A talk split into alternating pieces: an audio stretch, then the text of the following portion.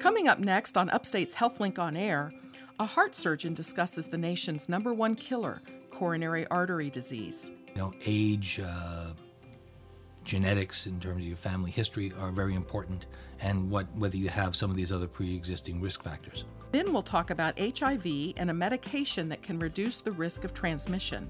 Right now, the medication that is available and, and approved by the FDA for PrEP is called Truvada. And an ear, nose, and throat specialist will explain how surgery, radiation, and or chemotherapy treat a variety of head and neck cancers. At Upstate, our uh, cancer specialists meet on a weekly basis, and we'll discuss each of the new cancer diagnoses, uh, each patient individually, and try to give what is Upstate's recommendation for how to proceed. All that, plus a visit from our Healing Muse, right after the news.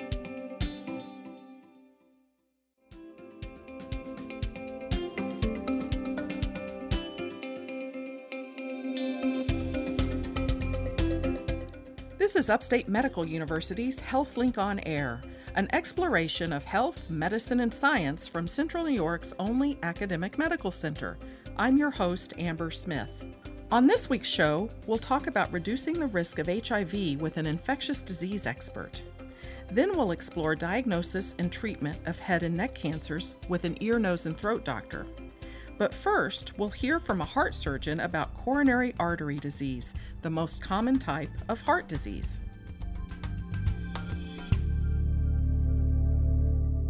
Coronary artery disease is the most common type of heart disease and the leading cause of death in the United States for men and women. Here to discuss diagnosis and treatment options is Dr. Barry Esrig.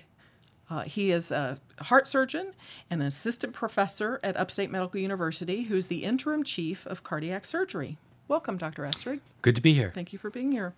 So, how does a person typically learn that they have coronary artery disease? Well, there are several ways they can learn. The worst way to learn is if they have a heart attack or they have chest pain that's unremitting and you know, they suddenly wind up in an emergency room and they, uh, they're told they have a heart problem. But there are some, uh, some pre-existing uh, conditions that one has that you know, sets you up for it. For instance, uh, if you have uh, you know long-standing hypertension, if you have diabetes, if you have peripheral vascular disease, then you know you're at a higher risk of having heart disease. And screening tests can be done at, at those particular uh, uh, intervals where They'll get uh, routine electrocardiograms, they can get stress tests, they can get nuclear stress tests, they can get echocardiograms. So depending upon your risk factors, you know, it would be great to, uh, to have a screening program set up with your physician so that if there is any problem, you can get to it early and uh, get it diagnosed before it becomes a problem.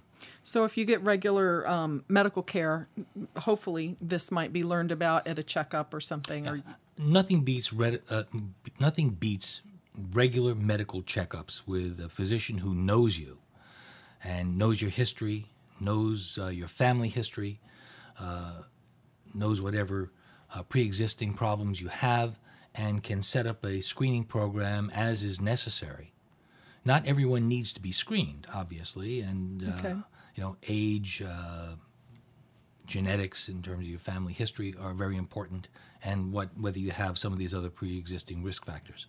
And even so, someone who doesn't have um, high blood pressure or diabetes, someone who doesn't have these risk factors, could still fall victim to coronary artery disease with a heart attack that comes on with without warning. Yeah. Unfortunately, so, we see that on a regular basis, where people who've had no previous history suddenly come in with unremitting chest pain. And they either have what's called an acute coronary syndrome, where they uh, the heart is not getting as much blood as it needs, and they're developing chest pain, but they've not had a heart attack, or actually come in with a heart attack. Okay. So what what is happening? What is causing a coronary artery disease? What's going on in the coronary arteries? Well, basically, uh, if you think of of a supply and demand situation, you have the heart, which needs a certain amount of blood and oxygen, uh, and so that's the the demand, and you have the supply, which is provided through the arteries of the heart if you have a mismatch where the supply cannot keep up with the demand, then you can get things like angina, which is basically chest pain. And if you have a sudden blockage where all of the uh, blood is cut off to a certain area of the heart, then you can develop a heart attack. So it's really a problem of decreased supply that is unable to meet the demands. There are other there are other times you can have this chest pain without having coronary artery disease that oftentimes involves uh, diseases, let's say, of the aortic valve, where the heart grows, uh, just like if you were uh, weightlifting and your muscles get you know big and strong, uh, where you can literally outstrip the uh, the demand of the normal, outstrip the supply of the normal coronary artery, and then one has to look at, at what the underlying issue is when you don't have coronary artery disease. Is it related to something on this order? You know, we hear about um, in Syracuse during the winter when people, um, when there's a big snowstorm and there's the caution goes out to, you know, not go out, and shovel and lift that heavy snow. Um, and I guess you see this too when people are exercising, maybe they may be prone to a heart attack. So the heart would be exceeding or increasing the demand, and the blood vessels would not be able to keep up. Or you get what's called spasm, where the vessels will normally narrow down. So you have a combination of both. Okay. Well, either way, so so what is done um, when someone arrives in the emergency department? I'm sure time is of the essence, but what is done for someone who's suffered a coronary artery disease or a heart attack? Well, the first thing is to make the diagnosis. So one obviously gets a, uh, a good history and gets a high index of suspicion uh, does a physical examination, sees exactly what's going on with the patient, including their vital signs, their blood pressure, their heart rate, uh, and uh, the general feeling whether they are nauseated, whether they've had any uh, any vomiting, whether they are sweating profusely, which are you know pretty classic signs. Then they would get uh, a chest X-ray just to make sure that there's nothing else going on. But more importantly, they would get an electrocardiogram and they would also draw a series of blood tests to see if there's any uh, indication that the heart is not getting the blood supply it needs. So one, one would look predominantly at the uh, electrocardiogram. They would see some changes that would indicate that the uh, heart is not getting its blood supply. Either it's uh, what's called ischemic, which is not having a heart attack, but definitely not getting the blood supply, or whether it's actually undergoing damage with a sudden stoppage of blood supply to a particular area. And one can generally get a good idea based upon the electrocardiogram of which of the two there are. The blood test would then be confirmatory to see if there's a large rise in one of the uh, blood test values or whether there's a small rise or no rise at all. Uh, these come in variable, uh, different diagnoses, if you will. Uh, one's called an acute coronary syndrome, as I mentioned, where they could have what's called a non-ST segment. That's an electrocardiogram, uh, non-ST segment elevate, right? Okay. Uh, ele- uh, non-ST segment myocardial infarction, meaning there's no real change in the electrocardiogram, but the laboratory tests indicate that there has been some event which has caused usually limited damage to the heart, versus having big changes on the electrocardiogram and big changes in the blood tests, which would indicate you're probably having a heart attack. Okay. Uh, this is Upstate's HealthLink on Air talking about coronary artery disease with Upstate's Dr. Barry Esrig. Um, so once you know that a person does have uh, a blockage or coronary artery disease, what what what happens next? What's the treatment?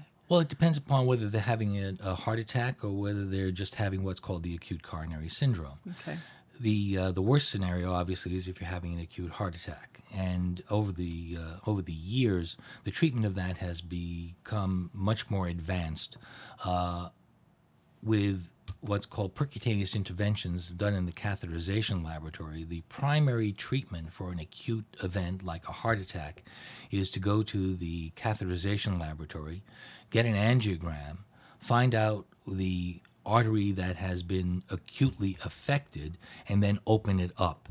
And okay, so there are guide- let me um, back you up okay. just a minute. So percutaneous means that you go in through a vessel rather than correct cutting through, a person open. Correct through the okay. skin. Through the skin. Uh, they uh, they put a tube uh, into the blood vessels. They under uh, fluoroscopic control. They, so they can see they like an, they pass it up to uh, the the uh, heart where they can inject directly into the arteries that supply blood to the heart, and get a picture of it, and then uh, can tell where the blockage may be. Blockage or blockages. Or there may be more than right. one. Okay. Usually, when you're dealing with an acute uh, episode like this, there's one particular artery, artery which we call the culprit vessel, and by opening that up, uh, usually, uh, and there are guidelines for this, which says that uh, to really be effective, that should be opened up within 90 minutes. So we have something called door to balloon time, which means that from the time you come in to the time you get to the catheterization laboratory and open up the artery, uh, the best time frame to accomplish the maximum benefit was in those within those 90 Within minutes. 90 minutes. Okay. All right. Well, um, are there times though that uh, surgery, traditional like open heart surgery, is needed, or is that not done as much? Well, open heart surgery, uh, which I'm assuming you're referring to coronary artery bypass, it's still done quite a bit, and it's still one of the uh, largest operation, largest number of operations done in the country. Um, but how we do those operations has really changed. Uh, we used to do them for people like this who would have an acute event like a heart attack, but we found that actually uh, the results with opening them up in the catheterization laboratory is actually much better in the better? in the acute setting. Now, if you have this type of event and you have multiple arteries that are narrowed or blocked, then after the acute event is over, one can then go ahead and go into surgery to correct the other arteries as well. Depend again depends upon the arteries that are blocked in the combinations.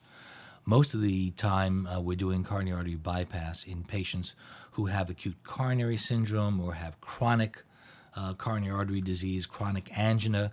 So you want to prevent them having a heart attack. where right where you know exactly what's going on uh, you know exactly what you need to do and we can then bypass those arteries that are either blocked or narrowed and it's a non-emergent situation the results from this immediate intervention in the catheterization laboratory has been much much better than taking people emergently to the operating room, which is why the American Heart Association, American College of Cardiology have all agreed that that is the primary treatment for the acute event. But what's also important is to know that we've also changed how we uh, how we do coronary artery bypass now, in terms of what we're using to bypass those vessels.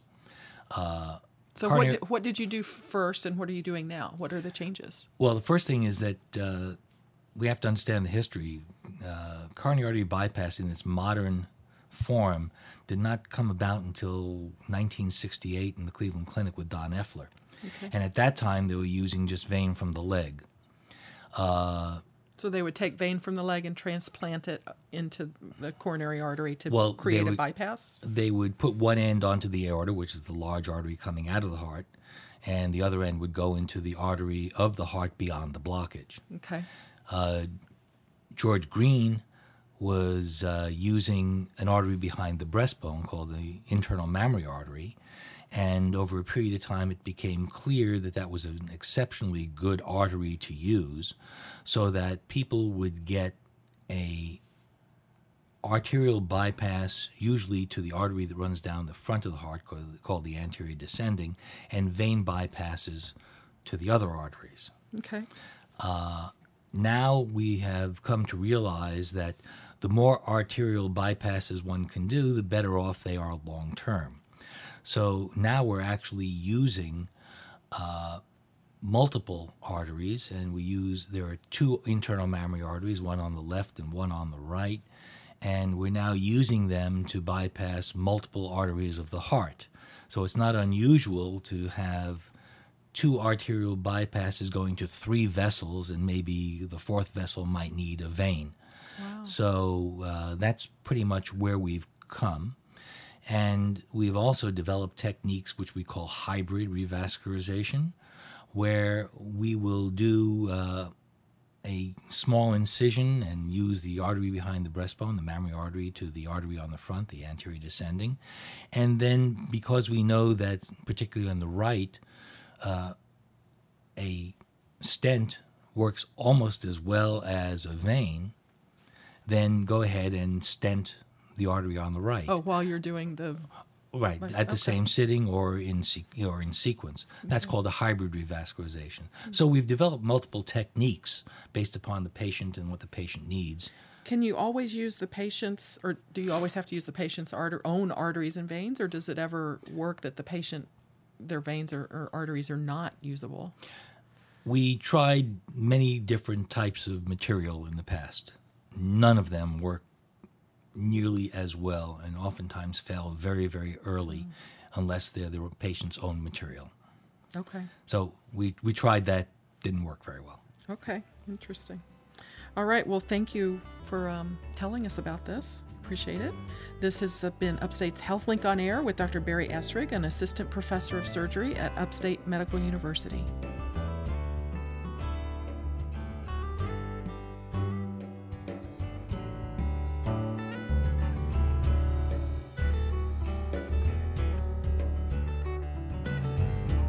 Next up, reducing HIV risk on Upstate's HealthLink on Air.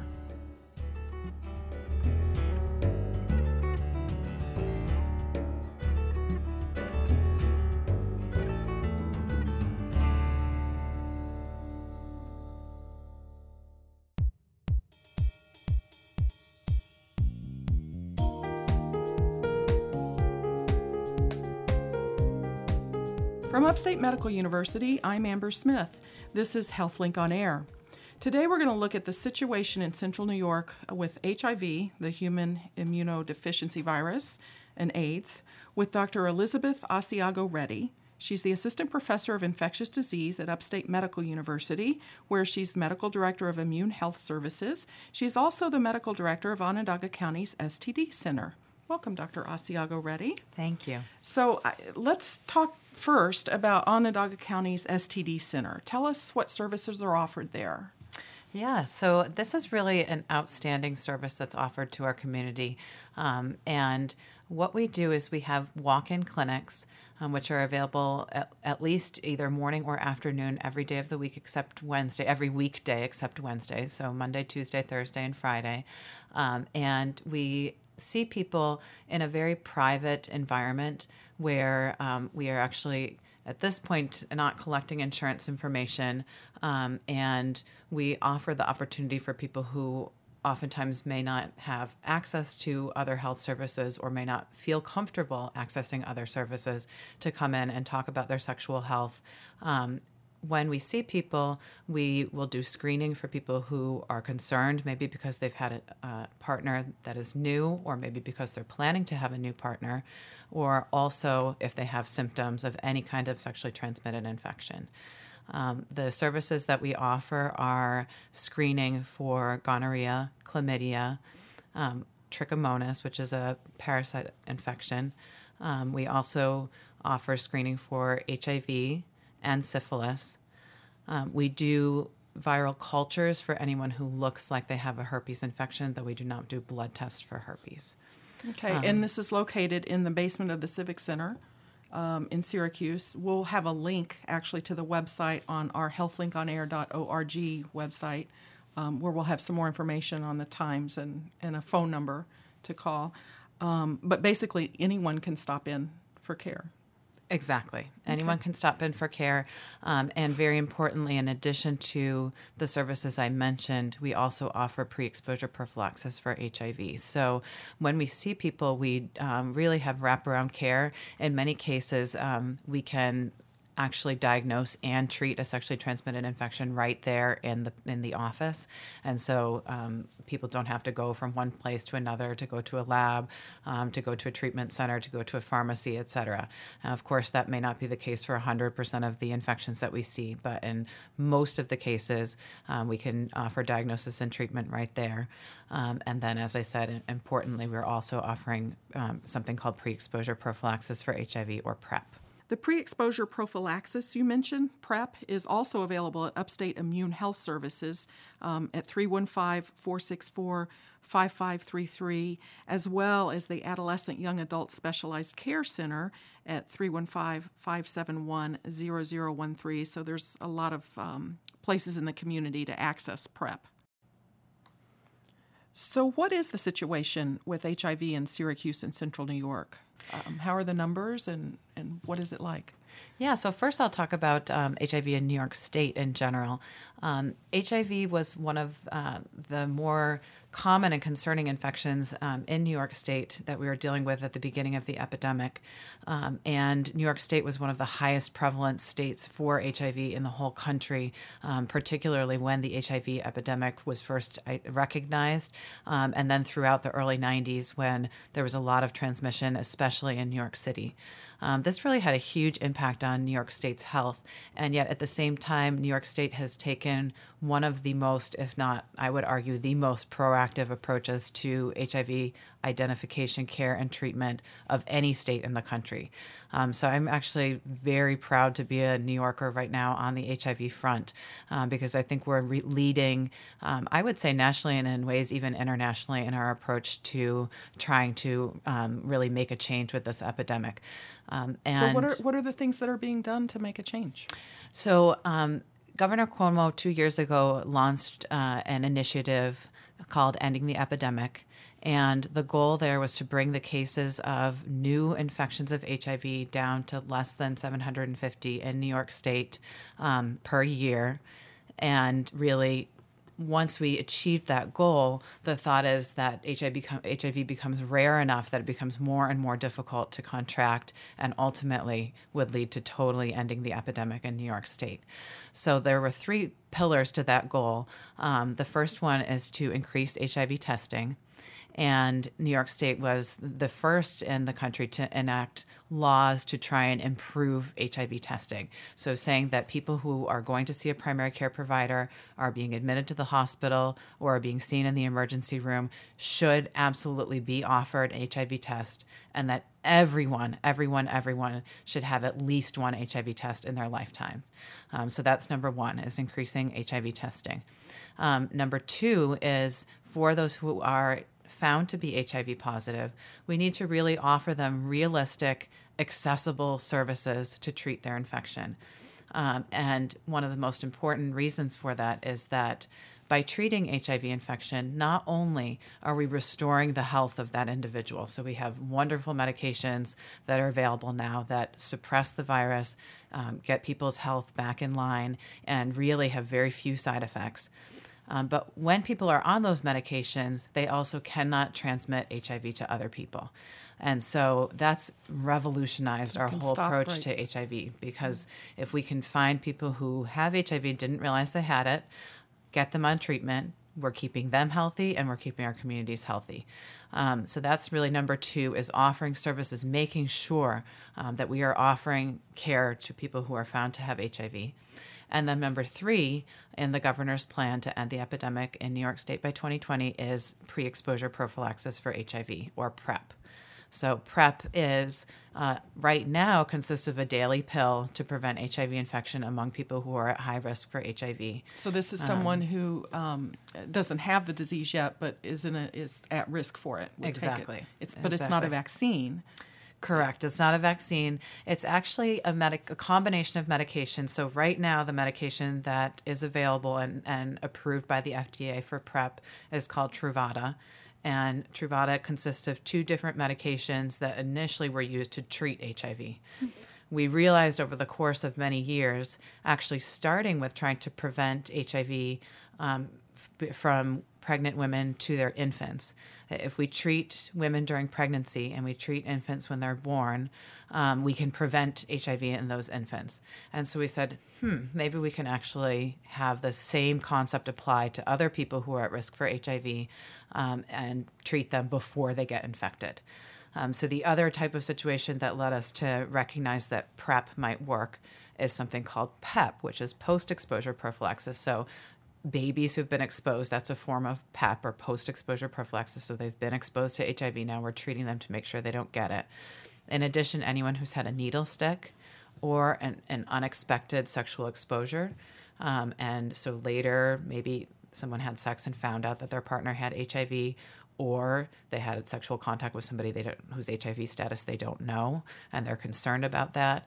Um, if treated within 72 hours after that exposure, we can prevent HIV by giving medications. Wow. Okay. So we realized this over the course of, uh, of a number of years that we have now completely uh, eliminated occupational or needle stick um, HIV infections by treating people when that happens. And so we said, let's try to do this beforehand. It's even better if the medication is on board and somebody is at risk, then when that person is exposed, they don't need to be worried and, and trying to come into the emergency room and access medications. They're already on medication. And that medication is highly, highly effective at preventing HIV. This is Upstate's HealthLink on Air. I'm your host, Amber Smith, talking with Dr. Elizabeth Asiago Reddy about HIV infections. Um, so, who's most at risk for HIV? Who are the, what's the population that you're targeting for PrEP? Great question. The first thing I always want to mention um, with HIV, because I think a lot of people still have a lot of different assumptions about it, um, is that anyone who's had unprotected sex is at risk for HIV. Um, and so it is really important for us all to keep that in mind and to be aware of our sexual health and aware of the resources that we have um, to take care of our sexual health, which include going in for testing um, at a regular basis, going in for testing when we have new partners, and um, really accessing um, condoms, which are available in multiple different locations for free, including at the STD Center. Um, and so that I think is kind of the most important thing to keep in mind is that anyone who's had sex, we are we are all at risk for HIV. Um, yes, there are certain populations who have a higher risk, and um, a lot of this has to do with uh, the fact that once an infection gets what we call endemic, so it's common in a certain community, that community is more likely to be exposed whenever they have sex. So, in the United States, some of the more common communities where HIV is more prevalent are uh, among men who have sex with men, so gay men, bisexual men, um, or other men who have sex with men.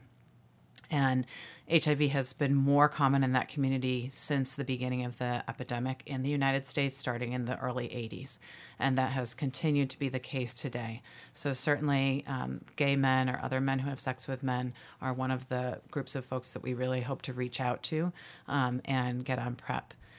And yet, at the same time, um, heterosexual men and women um, who have unprotected sex also are at risk for HIV, and many times that message has not gotten through to them. So the they still have a thought in their minds, and and some of this has been promoted as well through um, advertising and what people see on the internet um, that it's only gay men who get HIV, and that absolutely is not the case.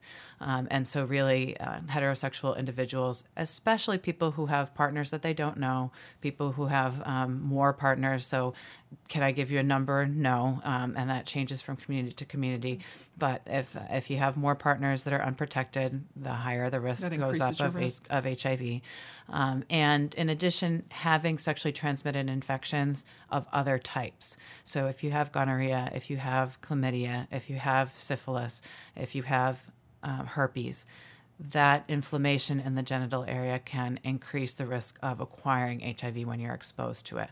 And so, having other sexually transmitted infections probably suggest that maybe um, your sexual partners might be higher risk and that you also might be higher risk, um, again, because of both the inflammation and because of who your partners are. What do you say to someone who's newly diagnosed with HIV these days? What, what's the outlook for someone who's newly diagnosed? Uh, the outlook is, is really very, very uh, optimistic and promising and hopeful. Um, people living with HIV are healthy. Um, they have long lives. Um, they really are, at this point, as long as they can access medications and take those medications, I say to many of my patients living with HIV that um, this is the, the biggest problem associated with your HIV right now is just re- making sure that you refill your medications. Um, and as long as you refill your medications, you are absolutely healthy. Um, so it, it, it's challenging sometimes to be tied down to that prescription. And that's one of the reasons why um, we really want people to remember and think about HIV prevention. Um, it's challenging for many of our, our, our patients living with HIV to feel that there still is a stigma associated with HIV. And uh, I, I, think if we can get rid of that stigma, we will go a million miles to getting rid of the infection because more people will feel comfortable testing, will feel comfortable accessing PrEP. Um, but for the time being, that that still is a challenge for a lot of people, um, is that they feel that others may view them a certain way on the basis of having HIV, which um, which makes it difficult. Dr. Elizabeth Asiago Reddy is the medical director for Onondaga County's STD Center, as well as the medical director of Upstate Medical University's Immune Health Services. I'm Amber Smith for Upstate's HealthLink on Air podcast and radio show.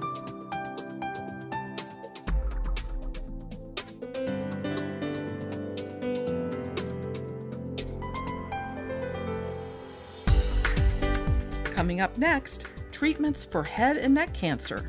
You're listening to Upstate's HealthLink on Air.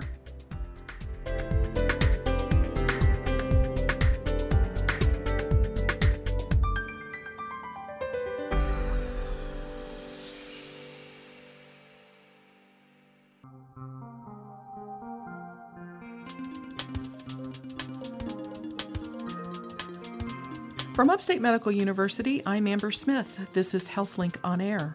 My guest today is an ear, nose, and throat specialist from Upstate, Dr. Jesse Ryan, and he's going to talk about head and neck cancers. Thanks for being here. Thanks for having me. Pleasure to be here. So, to begin with, when we say head and neck cancers, what does that encompass? What's...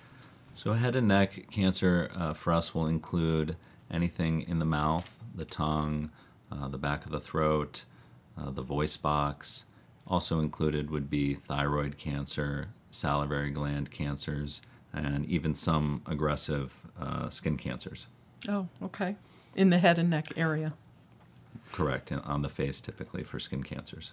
So, which are the most common that you see? The most common that we'll see are cancers coming from the lining of the throat. So, these are called squamous cell carcinomas, and that refers to the lining both of the skin and on the inside of the mouth, uh, on the tongue, the back of the tongue, the side walls of the throat in the areas people um, would call the tonsils uh, mm. on the side, and then the voice box related cancers. These are almost always squamous cell carcinomas. Okay. Um, do you know how many people are affected in general by head and neck cancers? Uh, some numbers would estimate about 50,000 people a year are diagnosed with either an what are called oral or oropharyngeal cancers, so that's the mouth or uh, the back of the throat. And then, for instance, another 60,000 people a year have thyroid cancer diagnosed. The other cancer sites are going to be lower numbers, relatively more rare. Okay. What, well, what is uh, in your practice um, typically? How many patients do you see? The Upstate Cancer Center, uh, here we treat uh, several hundred patients a year with, with head and neck cancer. Okay. So, the risk factors for head and neck cancers traditionally have been things like smoking and alcohol consumption. Is that still the case? Things are changing in the world of uh, cancer in the mouth and throat. So, while smoking and alcohol are still major factors for voice box related cancers, um, as they are for things like lung cancer, uh, in the mouth and sides of the throat, so the back of the tongue and tonsils, cancer related to a virus called the human papillomavirus, uh, the same virus that causes cervical cancer in women, is now the leading cause of cancer in those sites. The leading cause, wow. It is, and in fact, uh, I believe the numbers have shown that the number of oral and back of the tongue cancers caused by this virus are now higher than the number of cervical cancers in the country. Wow, and this is for men and women? This affects men and women. Uh, the virus is felt to be nearly ubiquitous, so almost everybody has been exposed to one form or another of the virus in their lifetime. And there are certain uh, forms of the virus that have a higher tendency to, to uh, develop into a cancer over time.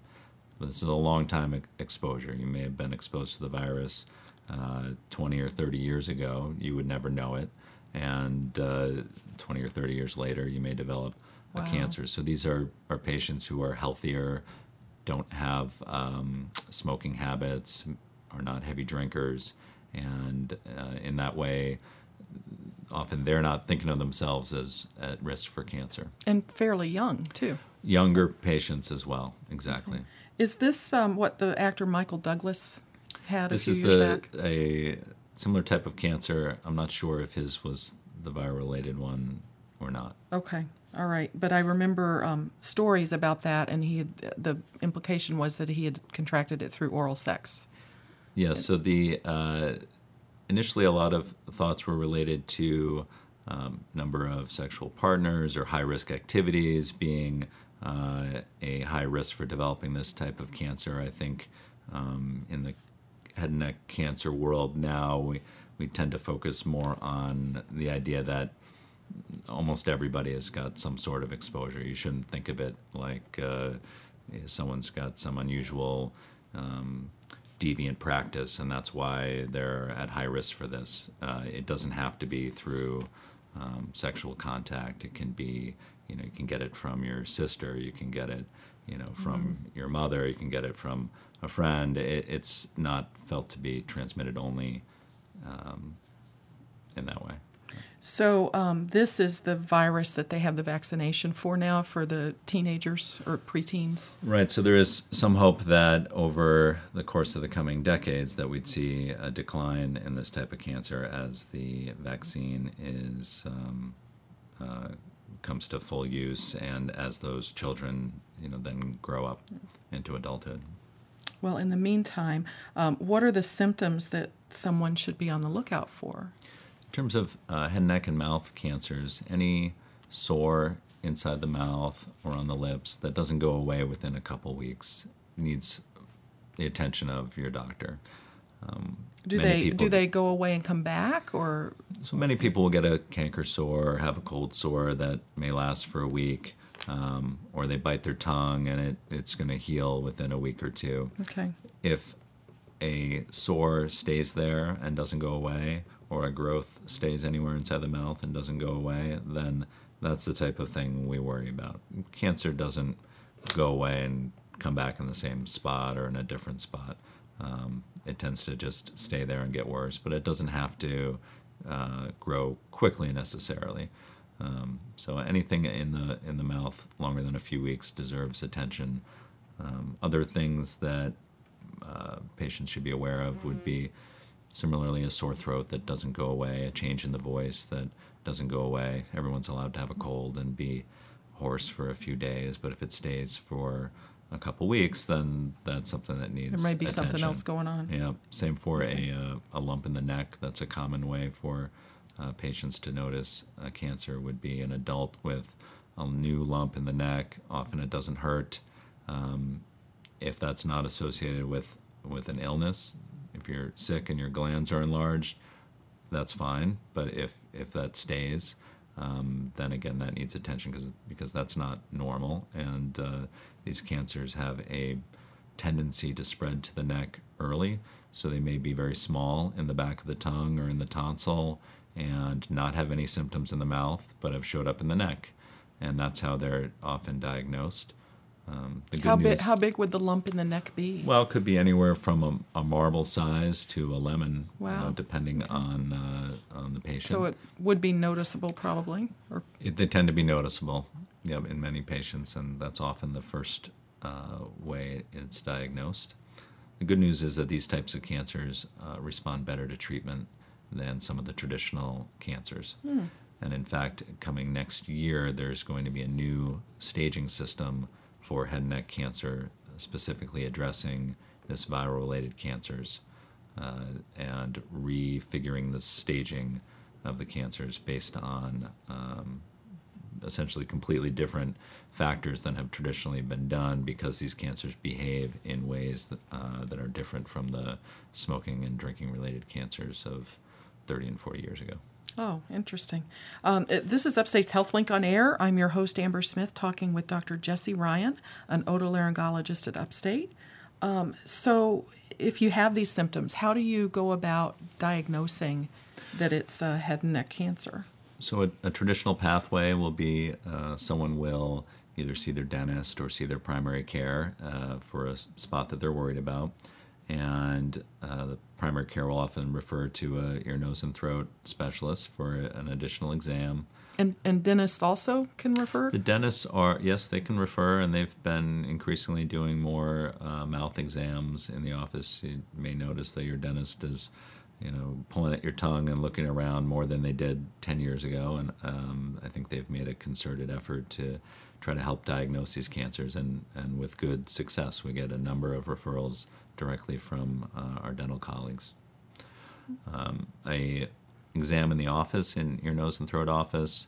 Um, will include a, a, good look all around the, the mouth, and then often using a flexible camera through the nose to look down toward the voice box. Can you tell by looking if it's a cancer?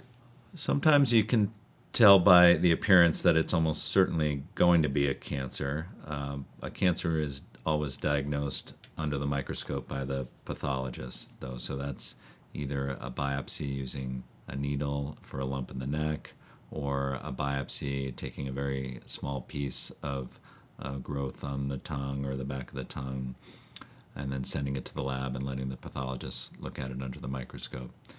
Sometimes the biopsies can be done in the office. Sometimes we need to go to the operating room if the location of concern is too deep um, so that the gag reflex is too much to do in the office or for patient comfort. Okay. All right. So once you have the diagnosis, and then um, it, it, gets staged, so that you know how how advanced. Right. So the the biopsy helps tell us a lot. Often there are scans that are done, like CT scans, sometimes an MRI scan. There are fancier scans called PET scans that look at activity of cells in the body. It's it's uh, labeled sugar. All of our cells use sugar as energy, so the scan takes advantage of that.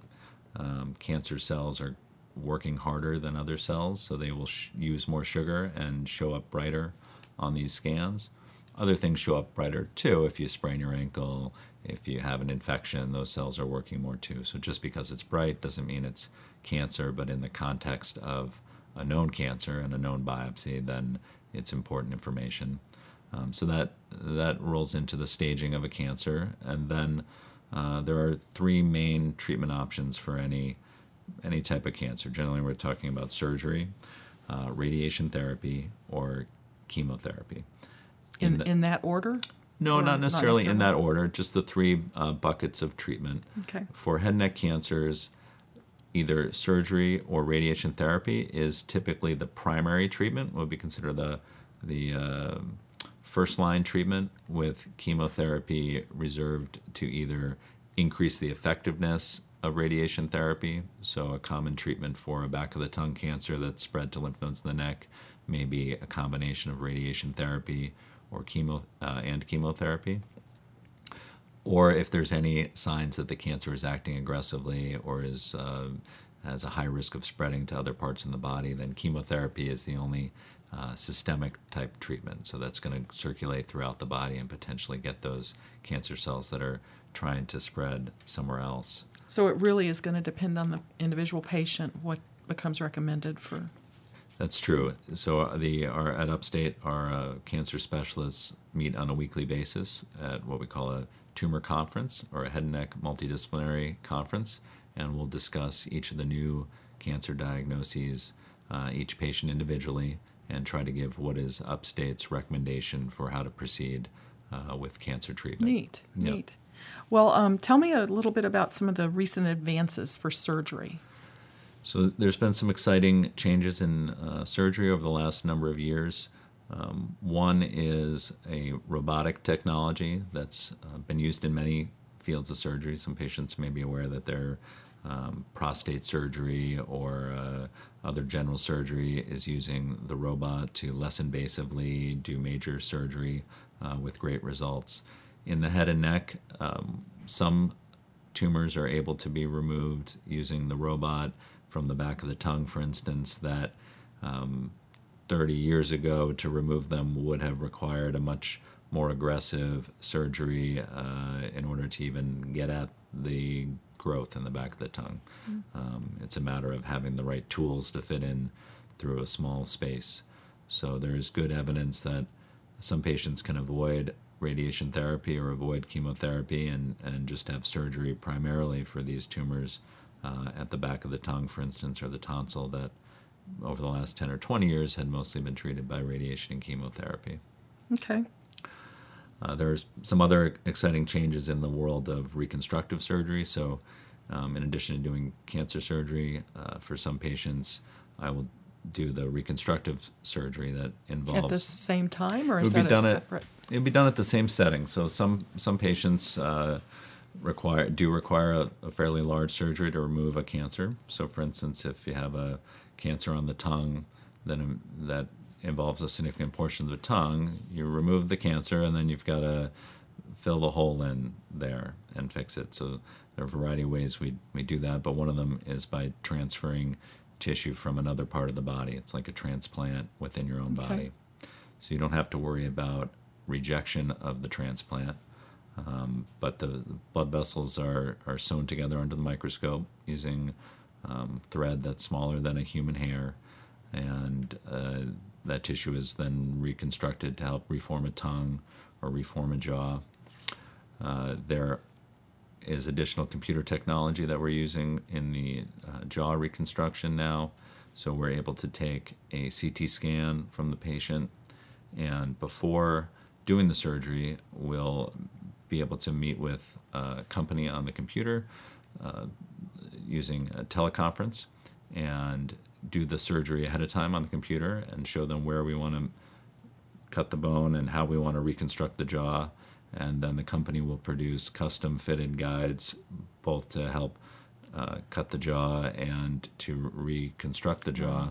Interesting. Um, and even create a custom titanium plate that's milled just for that patient in Germany and then shipped over here. Um, and so it's been pretty exciting, and we've been able to get uh, lower times of surgery as a result and get improved results, I think, in terms of the Well, quality. it all sounds very futuristic and very interesting. Uh, my guest has been Upstate otolaryngologist Dr. Jesse Ryan. I'm Amber Smith for Upstate's HealthLink on Air podcast and talk show.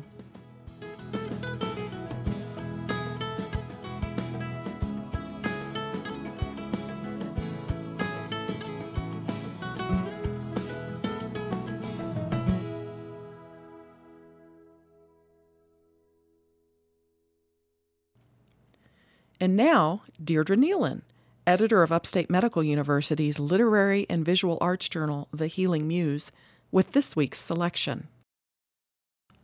People in healthcare work long hours, and sometimes they may wonder if they really make a difference in patients' lives. Pediatrician Peter Cronkrite can answer this question both personally and professionally. In his brief but elegant essay, Meaningful Use, he takes on the often frustrating metrics that healthcare systems now force all practitioners to use, while showing us he remembers from his own past just how important and meaningful old fashioned notions of listening and caring for a patient are. Here is Meaningful Use. Diary entry, January 16, 2016.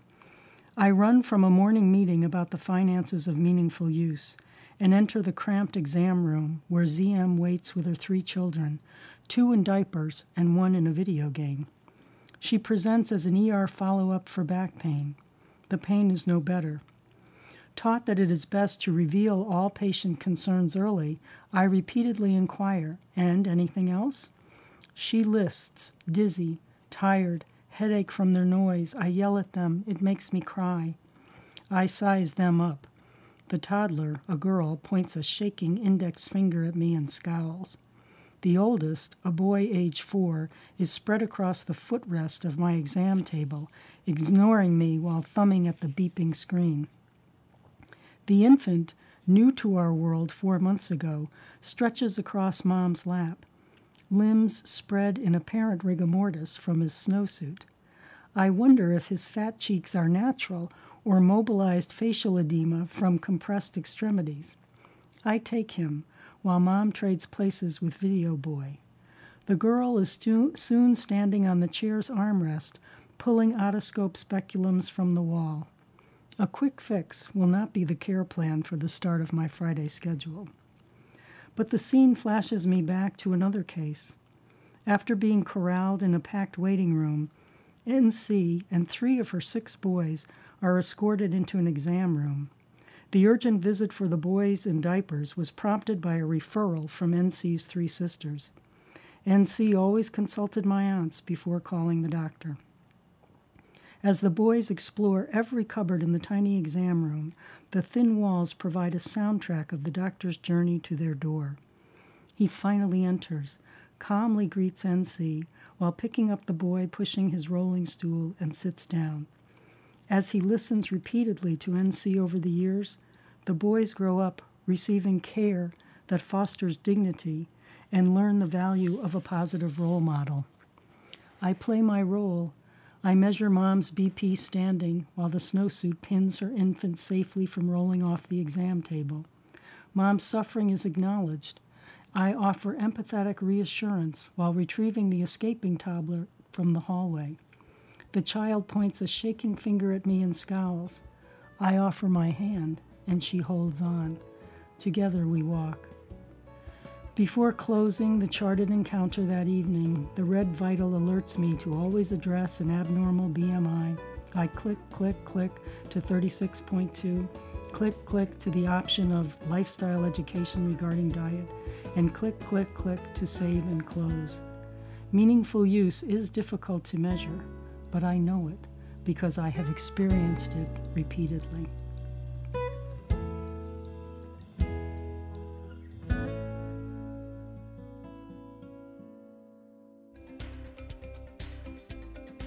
This has been Upstate's HealthLink on Air, brought to you each week by Upstate Medical University in Syracuse, New York.